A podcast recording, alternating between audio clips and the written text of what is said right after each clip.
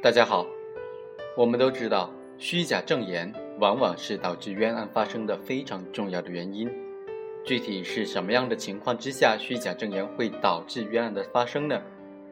今天我们通过一个具体的案例来分析一下广西南宁邓立强故意杀人案。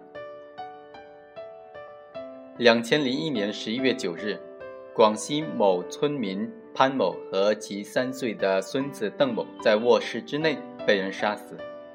警方经过调查，推断是仇杀案件，并且认为曾经与死者潘某有宅基地权属纠纷的邓立强有重大的作案动机。于是，当地警方于同年的十一月九日下午传唤尚不知情的邓立强到派出所协助调查。之后，警方限制了他的人身自由，并于同年十一月十二日以涉嫌盗窃罪为由，将邓某送往拘留所。警方在之后的侦查活动当中，得到了一位十四岁少女邓某某的证言，说案发当日，她在被害人厨房外围的围墙外，通过墙上的缝隙看到了邓立强在打被害人潘某。之后。他又站在邻居罗某某的苦楝树下，看见邓立强站在被害人家的葡萄架旁边。警方随后根据这份证人证言，加大了对邓立强的审讯力度，最终逼迫邓立强承认了杀人事实。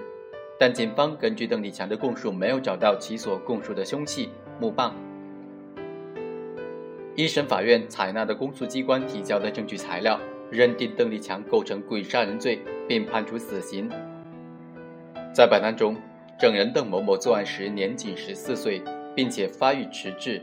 他关于邓立强描述的细节就包括：第一，他站在被害人厨房外的围墙，从围墙缝隙里看见被害人被殴打的情形；第二，他站在罗某家的苦楝树下，看见被告人邓立强站在被害人家的葡萄架旁边。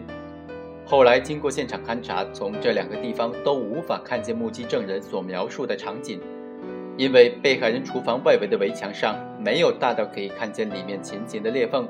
从苦楝树下观望被害人的房子，由于视野被水泥墙和被告人家的平房阻挡，根本就看不见葡萄树。这也就意味着证人邓某某从其所陈述的角度根本无法看到他所描述的案情。因此，他的证言的虚假性很大。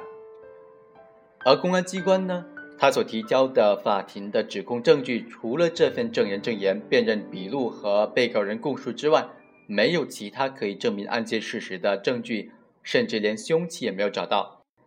因此，二审判决被告人无罪。以上就是本期分享的案例，下期再会。